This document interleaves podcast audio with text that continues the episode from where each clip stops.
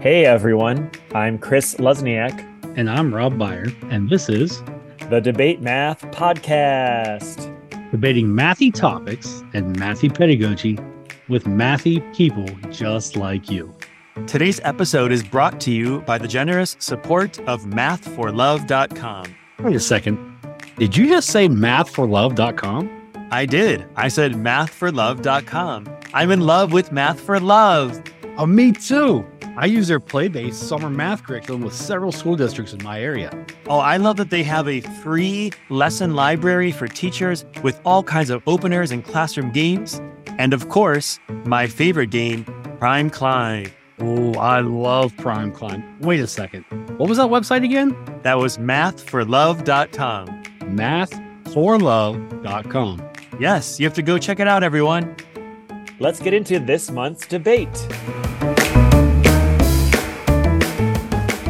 Let's talk Algebra 2. What is it? Why is it important? Should we continue to require it?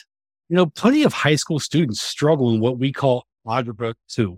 And many ask the dreaded question, when are we ever going to need to know this? And I know some schools and districts are starting to offer alternative pathways for students in their high school math options. So should we keep offering Algebra 2 for everyone?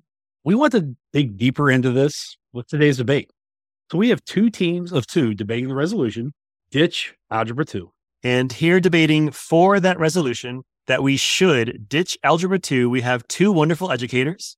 And first up is a former New York City public school teacher and MFA master teacher, a Fund for Teachers Fellowship grant recipient who studied realistic math education at the Freudenthal Institute in Utrecht, Netherlands, and who, before becoming a classroom teacher, worked at Space Camp in Huntsville, but sadly has never tried zero gravity before.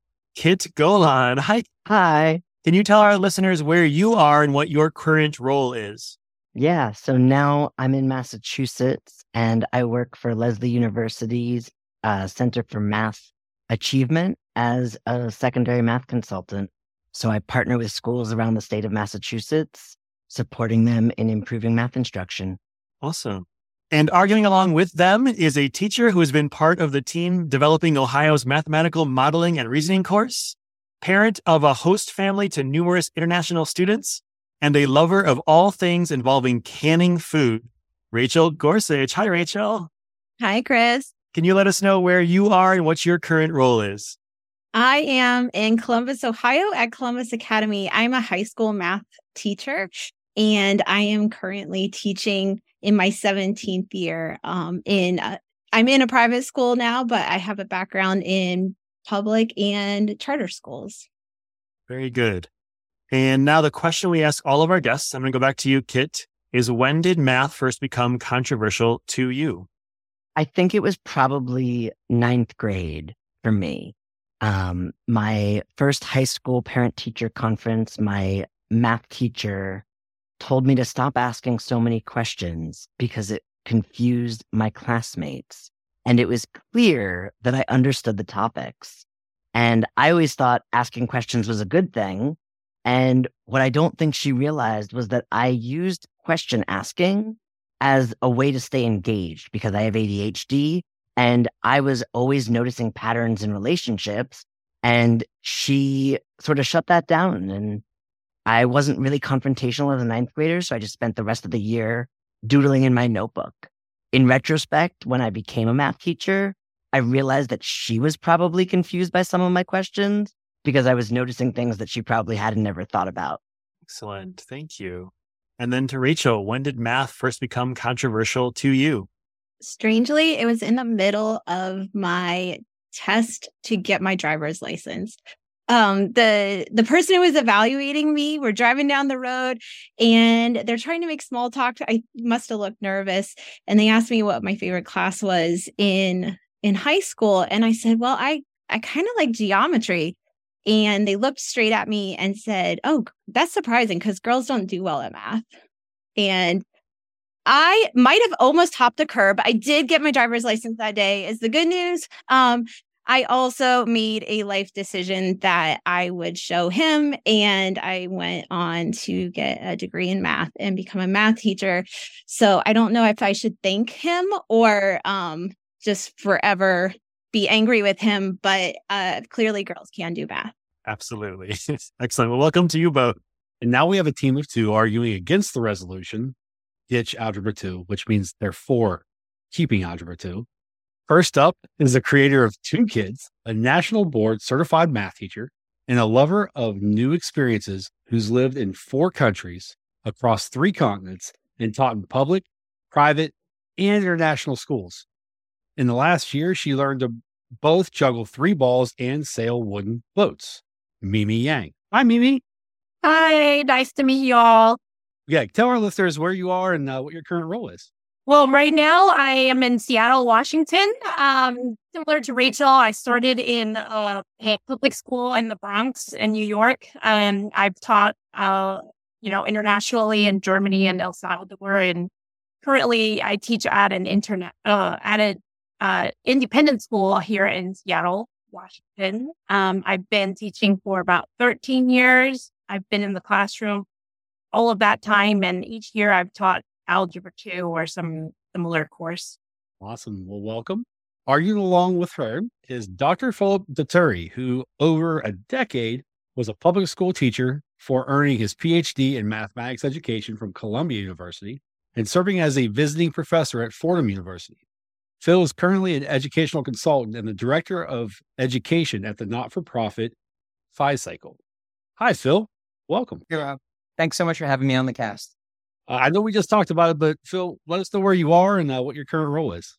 Yeah, I'm currently in Brooklyn, New York.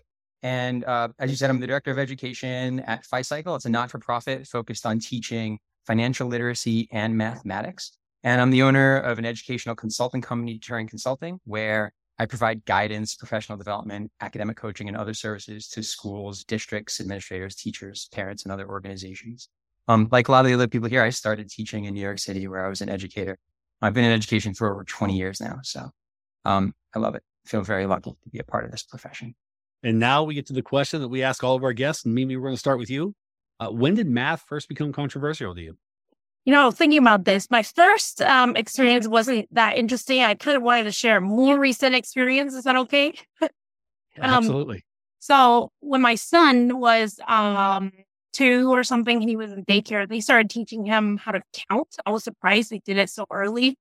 And then when he got to the next year, and it was a different teacher, the teacher did no math and lots of reading. And even when I kind of asked if they do any kind of counting activities at school, her response was very surprising that I would even ask that.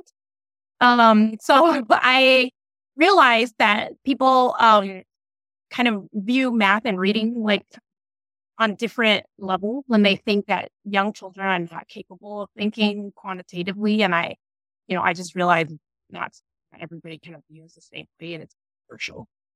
And Phil, when did math first become controversial to you? Yeah. So 2 distinct moments in my life.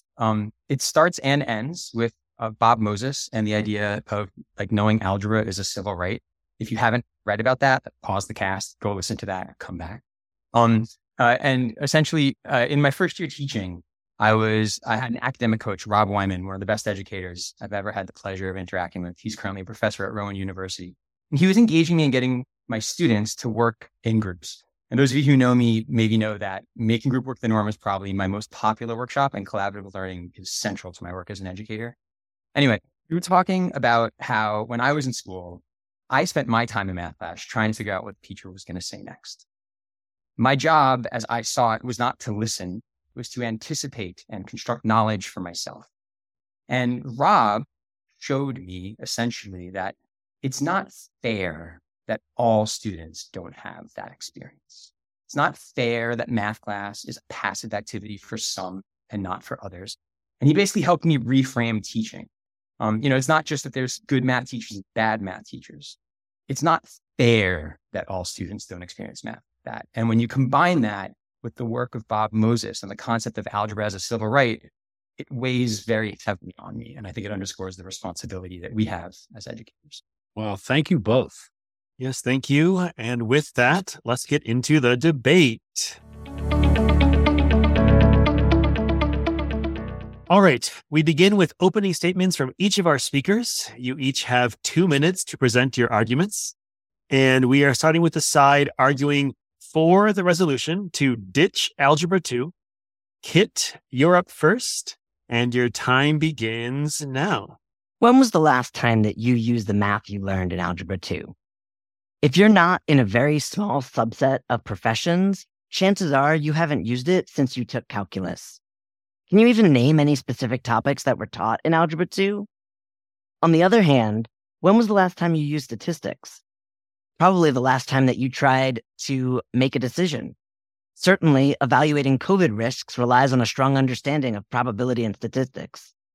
Our claim is that we need to ditch Algebra 2 as a high school course and replace it with robust and rigorous alternatives.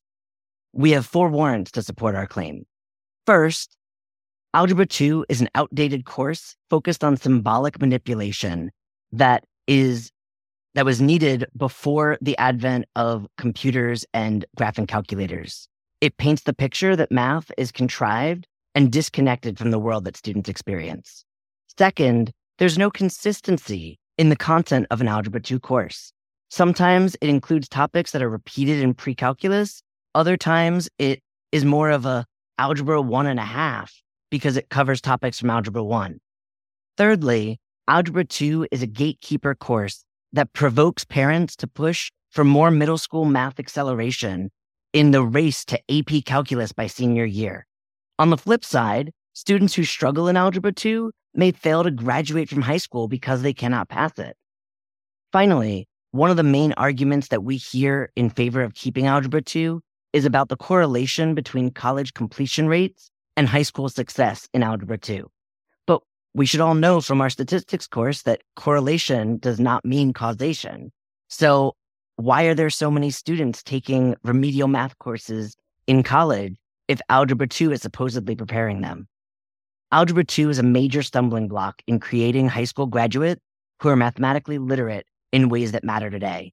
We claim that we need to ditch Algebra 2 and replace it with a course that takes advantage of modern technology to teach students mathematical modeling skills that will equip them with a potent toolbox of problem-solving skills applicable to modern life. Wow, thank you, Kit. And now we will hear from the opposing side arguing to keep Algebra 2 with Phil. Phil, you have 2 minutes and your time begins now. Every math teacher has a specific way they like to answer the question, when am I going to use this in life? And most math teachers who've been teaching for a couple of years have a collection of responses. I suspect the reality that I'm describing is actually a failing of our approach to mathematics education. It's entirely possible that we've already failed our students by the time they feel compelled to ask that question. When I was a classroom teacher, I was all about relevant real-world examples, student-centered tasks, modeling, problem-solving, collaborative learning, and trying to place math in a context where students could connect with it and see how fun or useful it was.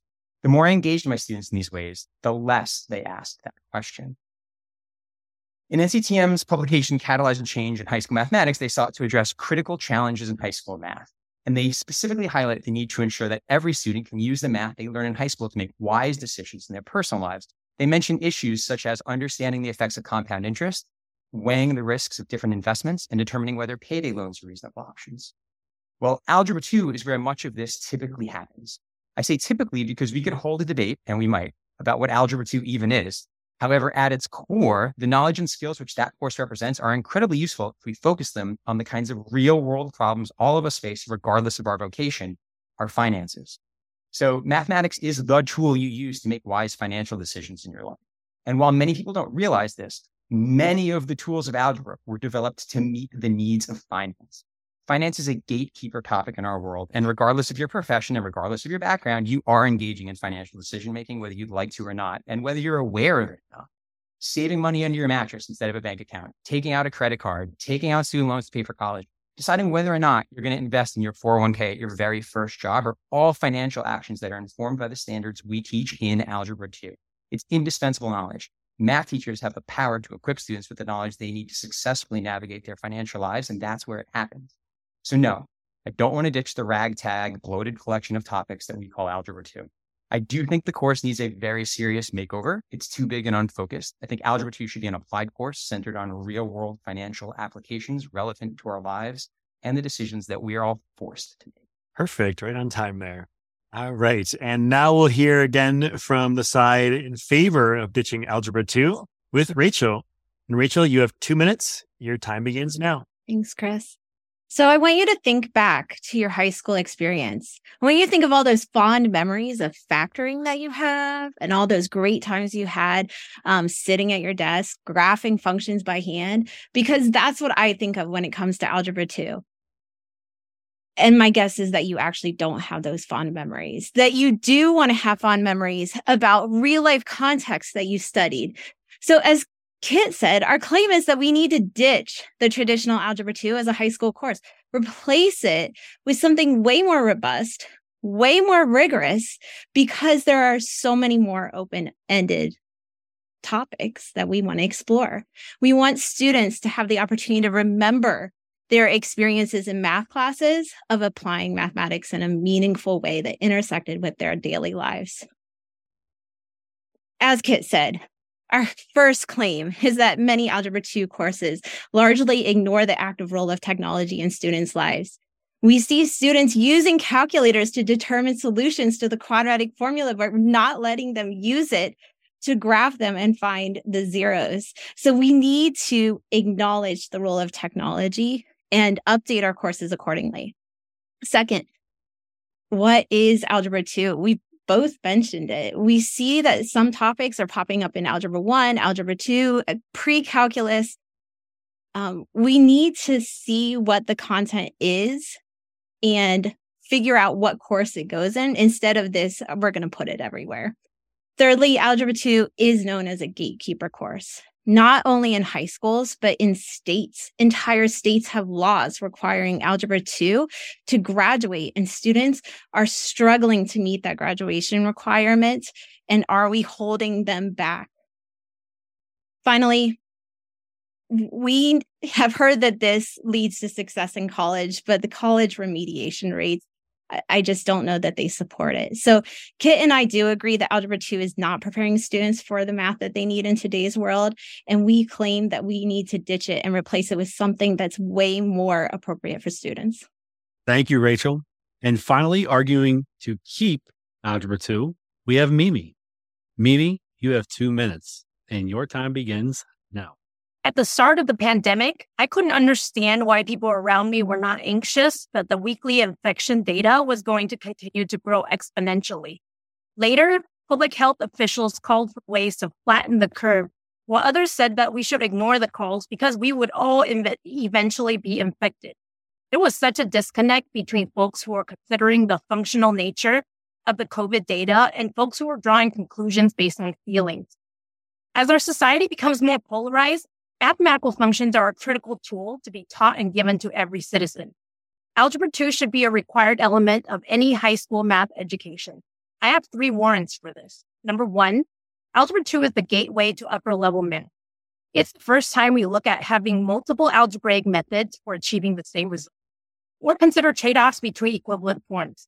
Students explore these concepts by connecting multiple representations meaningfully in a way that makes their own innovation possible. Number 2, Algebra 2 offers a systematic way to consider function. This lens fuels critical thinking and explores why while reaching learners with a variety of previous algebra experience. Taking quadratics as an example, I believe that the learning of quadratics is important precisely because the knowledge built there can be generalized to other function families, which creates a high ceiling for this introductory concept. Number 3, Algebra 2 is about the nature of functions and their power to help with making predictions. We saw the average person's need for functional knowledge during the peak of the pandemic when looking at graphs in the newspaper. Every student and citizen will benefit from seeing mathematics as a system of collected, predictable patterns and tools for analyzing those patterns. The skills practiced in Algebra 2 will serve our students well beyond the course. I claim that it should be required in any high school curriculum, and I hope you will agree with our claim. Perfect. All right. Thank you all. What a good start to this. I hear so much passion. We had 4 great openings here. And I see a lot of overlap. I think all of you see that there could be some tweaks, some changes to what's in Algebra 2, and you all want really good experiences for students. I'm going to back up here for a second, and I'm going to ask all of you this question, but I'm going to start with Kit and Rachel. What is Algebra 2? What are the two or three things that you think are really core in most, let's just say most Algebra 2 classes, because I know it varies so much. What are your thoughts? What are a couple of things that definitely are Algebra 2? Rachel and I just looked at each other and kind of laughed, because I think that's one of the core pieces. Some of the topics that Mimi mentioned, like being part of Algebra 2, like quadratics and functional reasoning, we think of as Algebra 1 topics. Some of the things that I think I might consider being in Algebra 2 are trig functions. Other teachers think about that as coming in pre-calc. So I don't know that I have the data on this is exactly what's in Algebra 2. Probably delving deeply into exponentials is in Algebra 2. But I know that in Algebra 1, we start looking at exponentials. So I think that is definitely one of the core questions I have. I have to agree. I'm coming from an Ohio perspective, and so that's where I'm going to speak with the most confidence. But I know that the state standards for Ohio have us starting quadratics and exponentials in Algebra 1, and then in Algebra 2, you do more with it. And then in algebra, or when we get to pre-calculus, we're doing it again. And so I realized that we need to differentiate for different levels. But what it feels like is that we just keep hitting the same topic again and again and again. I would definitely say that most states are going to have the inclusion of probably logarithms in Algebra 2, but again, you're going to see those in pre-calculus. I know as we're just looking at the AP pre-calculus standards, and logarithms are a huge part of that. So we're saying on a national level through that organization that there's a recognition that many schools are teaching logarithms in pre-calculus. And I would say, so we've got polynomials, including quadratics, a heavy hand on quadratics, I think. We have our logarithms. And then it's kind of this hodgepodge of maybe like some rational functions. Some schools are doing trig, but other schools are not doing trig. It kind of depends on which state you're in and how fast they're trying to rush to pre-calc. I know that in Ohio, trig is a large part of Algebra 2. And a lot of people are saying, wait a second, if we wanted to go in depth, why not just hold off until we get to pre-calculus? So there's this idea of I want to dive into every kind of math in Algebra 2, but have we spread ourselves too thin doing that? And Phil and Mimi, do you want to weigh in on this at all? How would you define Algebra 2? I mean, when I teach Algebra 2, I think one of the key ideas is what is a function? And I think that idea and the relationship between input and output. Is it given an input? Is it always possible to get an output? Given an output, can you go backwards towards the input reliably? I think that's, to me, a key idea.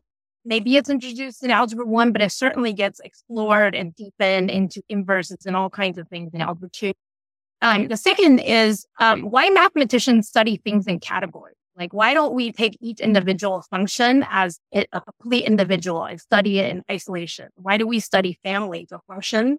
And with that comes, the idea of transformations. I think, again, some of these can get explored, in other courses as well. But I think Algebra 2 really has the focus on studying functions in category, those characteristics that arise because of the nature of the function and also the input-output relationship.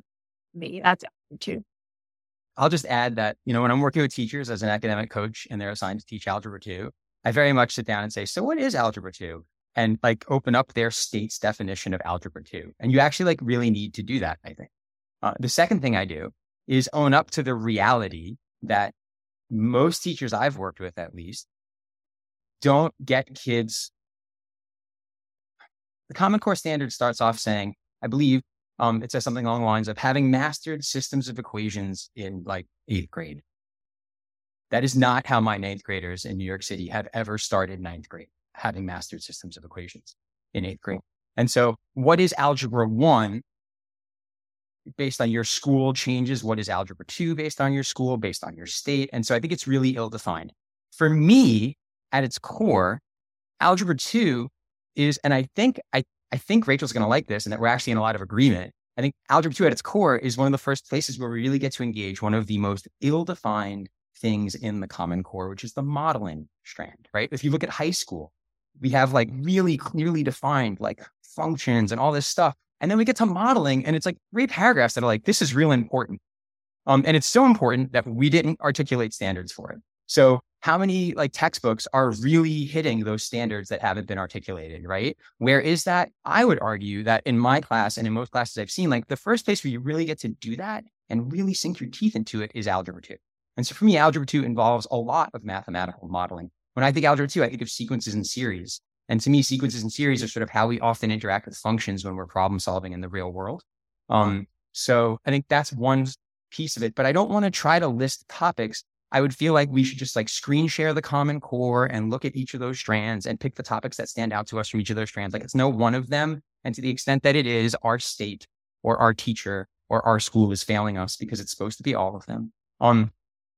So that's just like one thing. And then I also feel like, that I feel like it would behoove us, unless we're going to change the topic of this debate, to define Algebra 1 as having a fuzzy border between Algebra 1 and Algebra 2, and to define Algebra 2 and pre-calc as having a fuzzy border. I think the clearly defining between those courses is really difficult and underscores the difficulty of the conversation that we're having. And I think based on our opening statements, we're all very much in agreement around that. So I'm like, don't know if I answered your question or refused to, Chris. Sorry.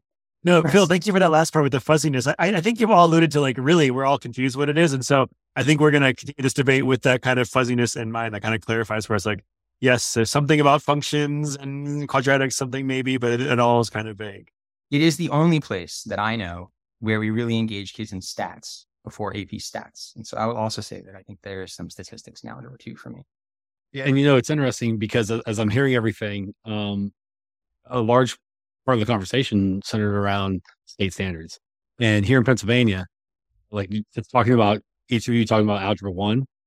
In Pennsylvania, we factor quadratics, but that's it in Algebra 1. And that's where it stops.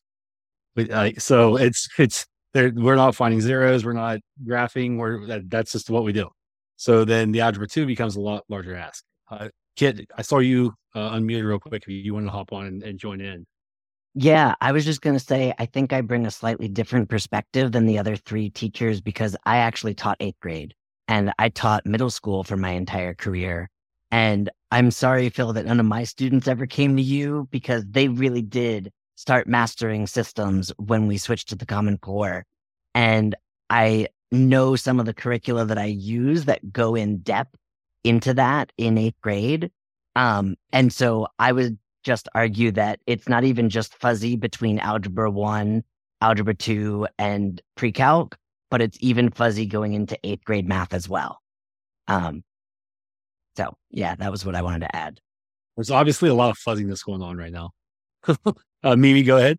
Can I just jump in that I was thinking before this conversation that just for me, it's a problem that people think of Algebra 2 only in terms of its relationship to pre-calculus and calculus. Like I think when I think about Algebra 2 and the merit that the course brings, it's centered on Algebra 2 as a standalone course. And I think part of our frustration with the fuzzy border is that we feel like because students are going on to pre-calculus and then they're going to go on to calculus and there's only so much time, we feel like we have to shove so much extra skill that seem kind of disconnected to the core of the course into Algebra 2. So I mean, when I consider Algebra 2, like the merit of the course, I try to think about what it offers students out of standalone.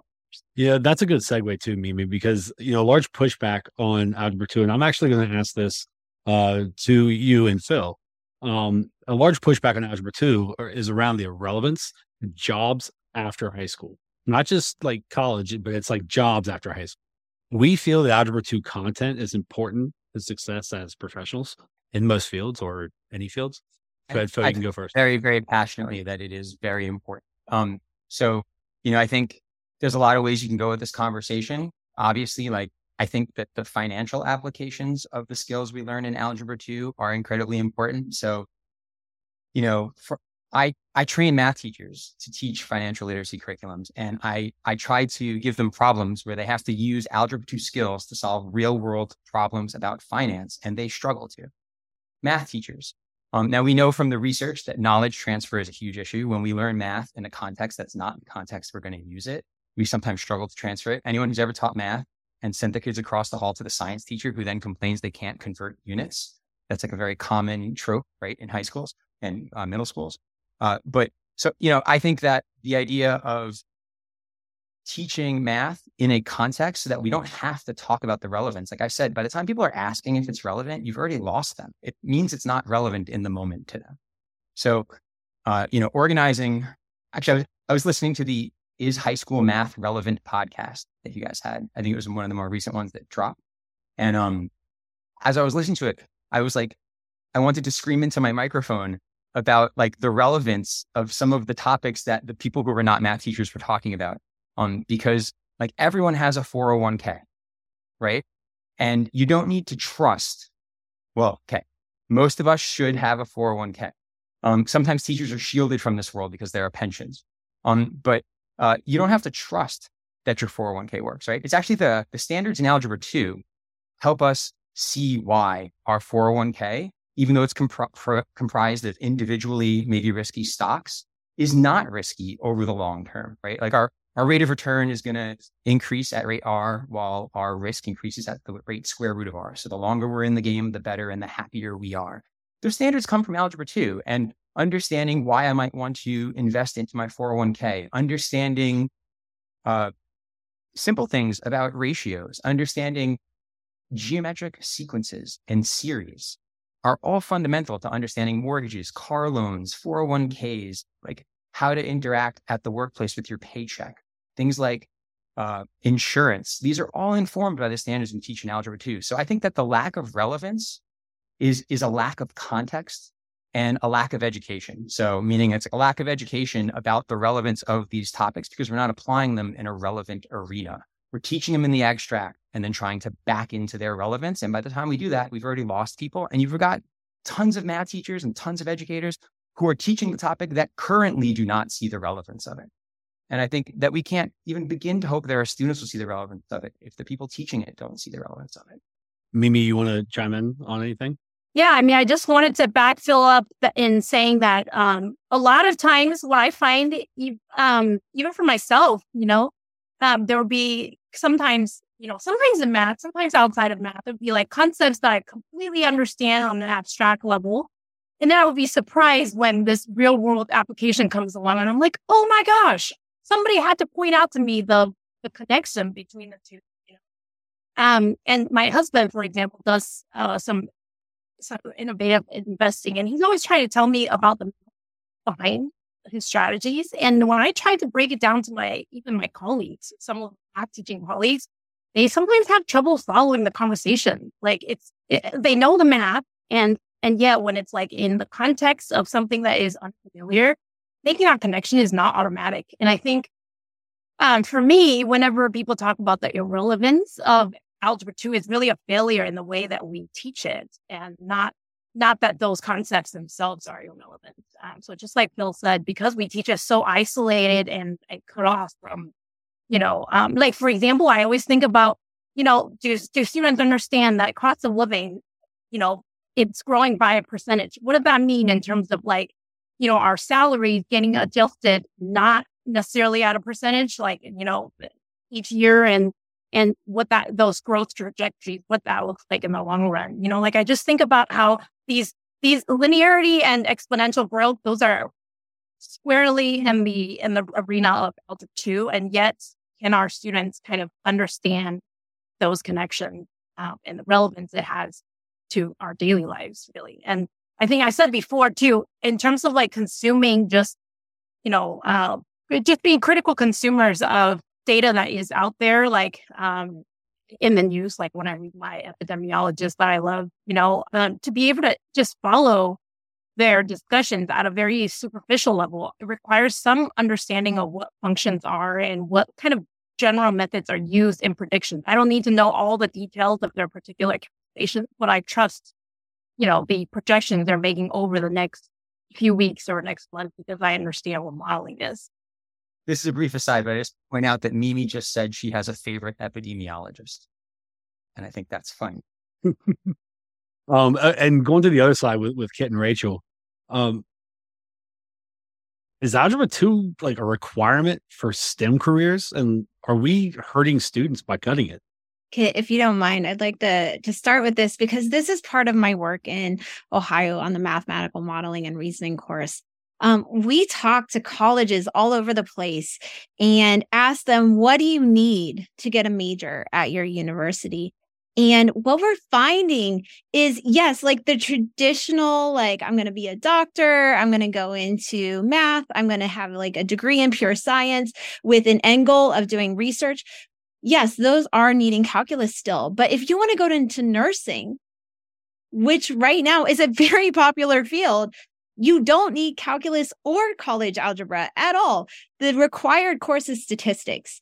And many students who are in high school right now are not even getting the chance to take statistics because their high school is setting them up to be successful in Algebra 2 as a course.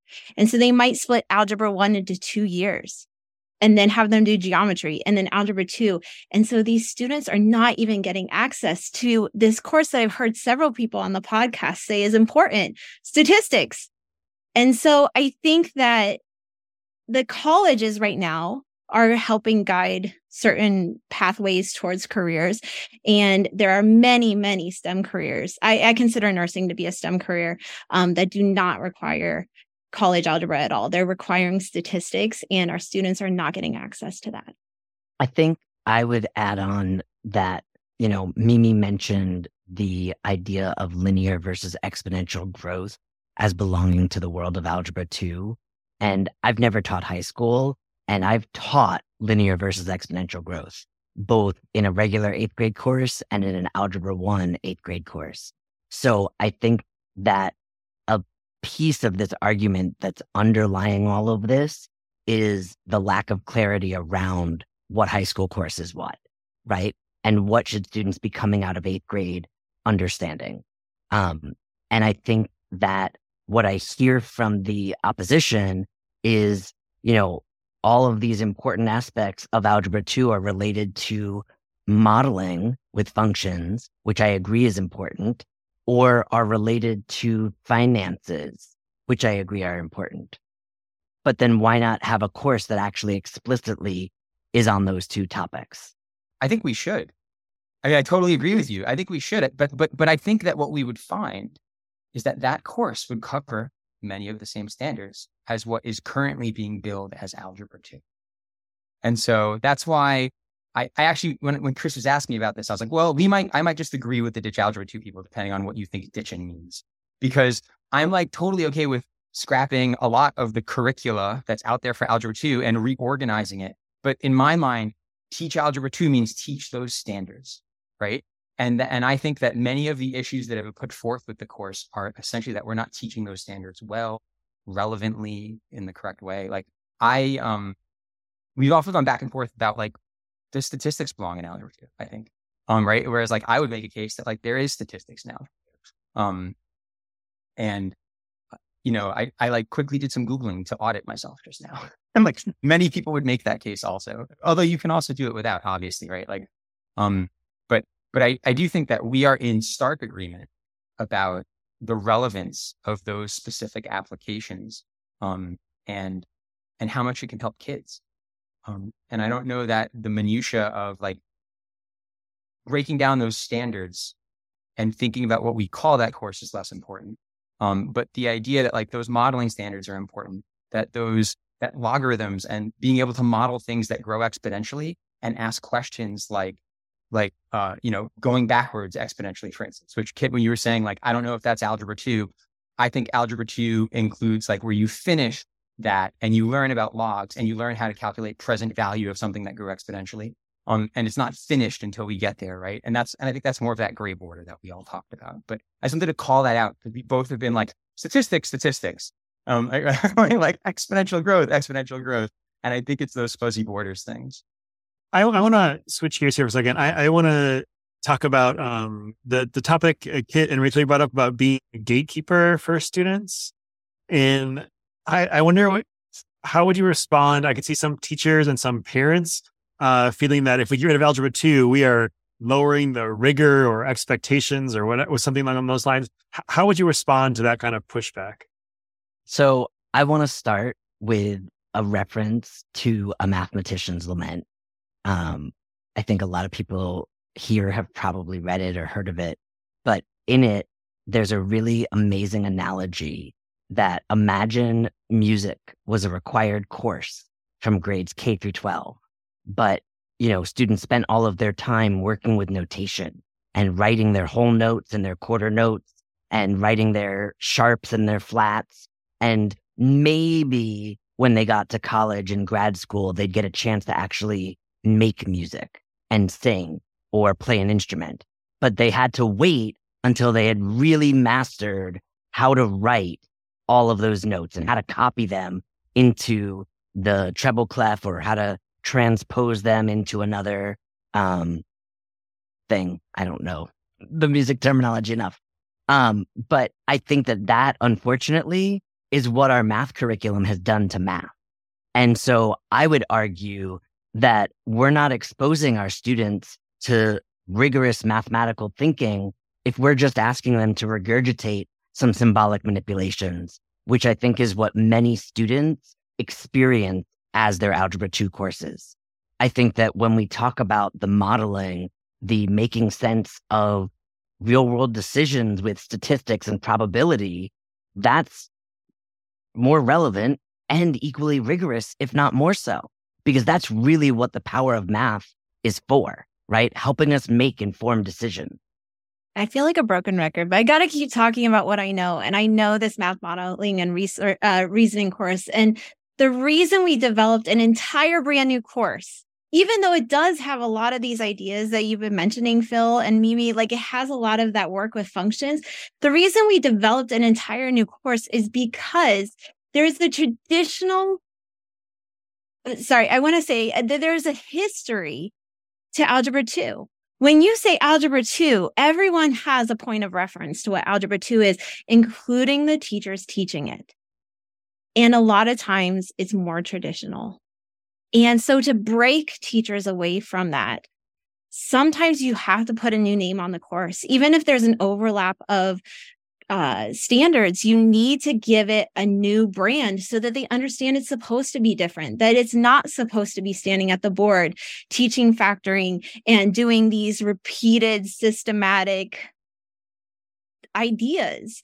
It's supposed to lead with modeling and it's supposed to bring in the math to support it. So it's this idea of it being a gatekeeper, that history behind it is, I think, what creates the gate at Algebra 2, because so many people look at what it's always been and they want to keep it that way. But if it's not serving students, then it maintains that gatekeeper appearance. And so if you really want to meet students where they are and you want to do these new ideas, maybe get rid of this historical idea of Algebra 2, put a new name on it so that people realize it's supposed to be something different. And let me take this to the other side then. The same thing as is Algebra 2 a gatekeeper? Like, should it be required for college or for high school graduation? Or should we get rid of it? Or what should we do with it in terms of getting kids through high school and open up their options? Do I think Algebra 2 should be a requirement? So I guess what I would say is that if my students could skip Algebra 2 and have that knowledge, that would be great. I've made clear that I think those standards are really important. So to respond sort of like directly to Rachel's statement, like I have a 3-year-old who is right now like really adamant about stuff. He decides something and that is the way it is. Like if he doesn't want apples, he is not eating apples. If I could give my son an apple and call it an orange and he would eat it, I'd be fine with that. So just like renaming Algebra 2 is totally cool with me. I'm like, but I think talking about something a little bit more substantial. So yeah, I do think that knowledge is indispensable. No, I don't want kids stuck in the cycle of endless algebra, taking state tests, failing algebra 1, failing algebra 2, and hating math. That's like a different conversation, but even I have to say that because it is clearly related. And I think where some of the feelings about algebra 2 come from. I also think that like a lot of what Rachel was saying was just like what I would think of as bad teaching, right? Like you were describing bad teaching that I don't want happening in any school and I don't want kids thinking about it. And you reminded me of some of my experiences with the FiCycle course that I helped to write, where we wrote an algebra course basically that teaches math. It's basically algebra 2. You can use it alongside algebra 1. And I was in the Bronx sitting next to a girl watching her take this course. And we were like talking because it was group work. And she said she was repeating algebra. She was a repeater. But instead of taking regular algebra, they offered her this same standards, but in the context of a financial literacy course. And she turns to me, she goes, I really like this math. It's like so much better than the boring stuff we were doing last year. And I was just sort of like, this is literally the same math. Like I didn't quite phrase it like that to her, but you know, literally the same math. And it makes me think of what you were saying as like a great idea. And you remind me of the book Building Thinking Classrooms and like the idea of just being disruptive, right? So I think those standards should be required. I'm reluctant to say algebra 2 should be required because I don't want the Rachels of the world to think that I am pushing the negative impression that she has of algebra 2. Because in my mind, when I hear algebra 2, I think of like the beautiful modeling course it sounds like you started to write. And so I feel the need to like make that caveat. Maybe. Yeah, I mean, I think the same as Phil, I think the content of algebra 2 is very important, whether or not you go on to take pre-calculus or calculus or are in a STEM field. I mean, this particular conversation is about ditching algebra 2, but I think an alternative, I think stats should also be a requirement for graduation. And I understand that some students take multiple years to get through the algebra 2 sequence. So I think geometry should be on the chopping block. I mean, when I think about geometry, I think about it as, you know, a lot of times students are exploring theorems that were used by ancient, you know, Egyptian to build pyramids back in the day. And like in this day and age, what is the exact relevance of those particular theorems that they're using in geometry? Again, another conversation that I think it is a little bit of a false sort of mutual. It's not mutually exclusive. I don't think of algebra 2 and statistics as being necessarily mutually exclusive. And the other thing that I wanted to kind of add is that, you know, I think there is a little bit of a false statement about how some of these, it's like a misconception that some of these concepts are taught and taught well in Algebra 1. Because in my experience, a lot of students take sort of Algebra 1 in eighth grade. And it's not the teachers teaching, it's that developmentally a lot happens, you know, with students and the way they're able to kind of grasp what is happening in the real world, in the world around them, and what is their level of curiosity about data and patterns, you know, and concrete things around them that are happening at a broader level between eighth grade and 10th grade. And I think that when students hit algebra 2, they're developmentally primed to explore some of these concepts kind of more depth. You know, and so I often find even students who have, quote unquote, taken an accelerated version of Algebra 2 in eighth grade, when they come to 10th grade, the more complex concepts, actually, they didn't, like they may have done fine without the break manipulation parts, but the kind of the deeper connection, finer, you know, more nuanced concepts, often they don't have a very good grasp, you know, in eighth grade. Well, it sounds like, Rob, we should have a future episode on ditching geometry. But I think we'll end our questioning round there. And we will now end by giving each side 2 minutes to make their final arguments to you. And we will begin with Kit and Rachel. Your time starts now. We need a thoughtful pathway to AP Calculus in high school that doesn't require acceleration in middle school. That provides students with the time to develop a maturity and a deep understanding of functional reasoning in early high school after really cementing their foundational knowledge in middle school. We need to serve the developmental needs of our kids in order to prepare them for whatever avenue they go to and really understand the root of algebraic reasoning without an overemphasis on algebraic notation. Agreed. It's time to ditch the historical Algebra 2 and replace it with more options that serve the needs of kids. Traditional Algebra 2 has left a lot of kids behind. Let's get rid of it, get rid of the stigma, the baggage, all that comes with traditional Algebra 2, and reimagine how we can get students to start thinking about math so that they can come at it from their own real-world experiences. Thank you. And then with the final word, we have the other team, Phil and Mimi. You have 2 minutes. Time begins now. So we stand by many of the standards associated with Algebra 2 as being incredibly important to our lives and relevant to all citizens, regardless of the profession that you choose to take on. And while we recognize many can be cut, we think such revisions should be done with respect to real-world applications to things like finance and modeling, things that are relevant to our lives and help us make decisions in our real-world lives. So that's one thing. Another thing that we believe is that something that's been talked about a lot is that one of the criticisms of Algebra 2 is that things get retaught in Algebra 2 that may be taught in other places, like we talked about those fuzzy borders. This is a larger problem that is not solely related to Algebra 2. If you've looked at any of the large-scale studies like the TIMS, we know that that's one of the main criticisms of our national curriculum as a whole, that things just get taught over and over and over again. And we kind of have that conversation about most grades leading up to high school. If Algebra 2 is going to continue to be historic, Algebra 1 is going to continue to be taught as it has been historically, we think Algebra 2 should be a relevant real-world application that finishes the development that began in Algebra 1, which many of us have noted. Finally, Mimi, do you want to talk about our third point? The third thing that we wanted to say is that we recognize that there is an opportunity cost to requiring students to take Algebra 2. And a lot of times it can be a trade-off between that and statistics. And we don't, ideally, we don't think that trade-off should be made. Either, you can incorporate some statistics in Algebra 2 or, there could be other bases made in the pathway because we think that there are two parts of helping students understand the real world better. They're different, that's the point, and it's not a either. Wonderful. Thank you all. And this concludes our debate. Thank you for really pushing our brains today to really think deeply about what it is Algebra 2. And now it is up to our listeners to take a moment, ponder the arguments, and consider what resonated with you.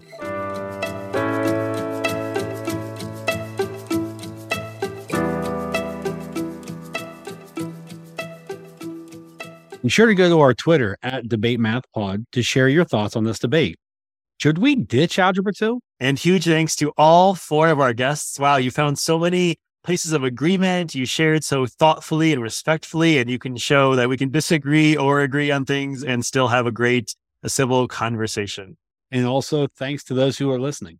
We hope you enjoyed and learned from this debate. And as we wrap up, Kit, where can listeners find you? They can find me on Twitter @MrKitMath.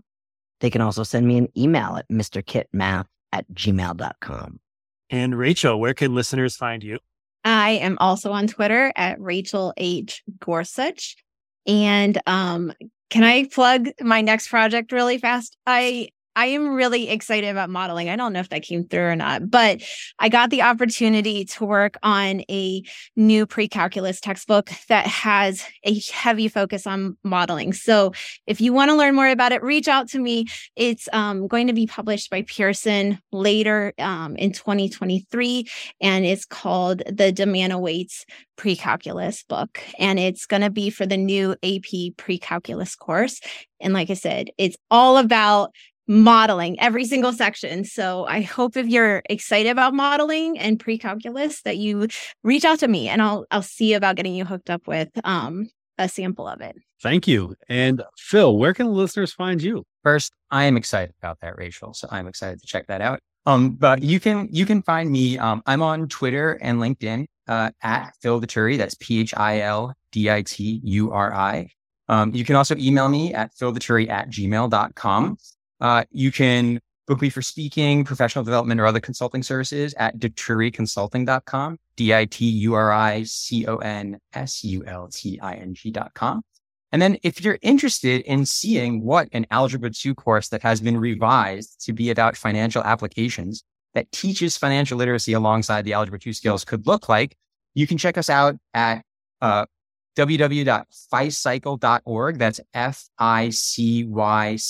FiCycle.org. And there you can download a bunch of free resources for teachers who are interested in just like dipping their toes and doing super relevant real world examples. Or you can reach out and get a look at the full curriculum if you're interested in really changing things for your students. Thanks, Phil. And Mimi, where can listeners find you? Well, I'm on Twitter. My handle is at untilnextstop. I also have a really old blog. I haven't updated in a long time, but people still link to it. And you know, it's HTTP, // untilnextstop at blogspot.com. I also run a Facebook group for parents. You'd have to ping me on Twitter. I'd point you at it, but it's called Raising Math Loving Kids. That's where you can find me. All right. Thank you a lot. Wonderful. Thank you all.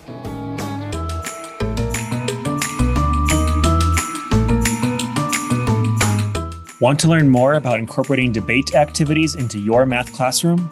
Go to lozniak.com/podcast to sign up for my mailing list and get your first set of example debate activities you could use with your students today. Go to lozniak.com/podcast. Don't forget to reach out to us with comments and questions on debatemath.com or follow us on Twitter at DebateMathPod and follow along with hashtag DebateMathPod. Rate us and review us on Apple Podcasts or wherever you listen to this podcast. Your feedback is super important to us. Well, that's all from us. Looking forward to debating with you more next episode. Until next time, cheers.